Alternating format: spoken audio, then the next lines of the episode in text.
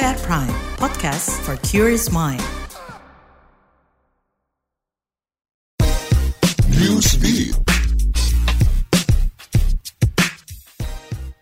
Demi menghilangkan jejak tradisi Rusia, Presiden Ukraina mengubah tanggal perayaan Natal menjadi 25 Desember. Padahal sebelumnya Ukraina kerap merayakan Natal setiap 7 Januari. Perubahan perayaan Natal diteken Presiden Volodymyr Zelensky melalui undang-undang yang menyatakan perubahan tanggal perayaan Natal. Zelensky menganggap undang-undang ini membantu masyarakatnya hidup dengan tradisi mereka sendiri tanpa bergantung pada warisan kebudayaan dari Rusia.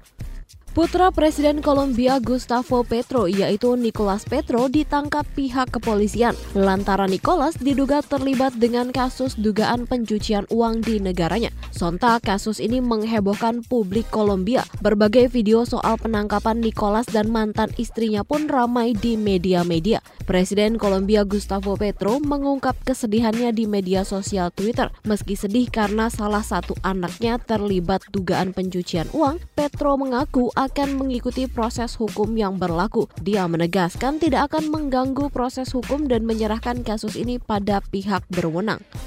Toko makanan di Barcelona, Spanyol memberlakukan aturan hanya berkunjung, melihat, dan berfoto dikenai 5 euro per orang. Aturan ini diberlakukan di toko makanan bersejarah di Barcelona yang sudah beroperasi lebih dari 100 tahun. Denda 5 euro ini diberlakukan supaya pengunjung berpikir dua kali untuk memadati tokonya dan hanya melihat-lihat atau berfoto.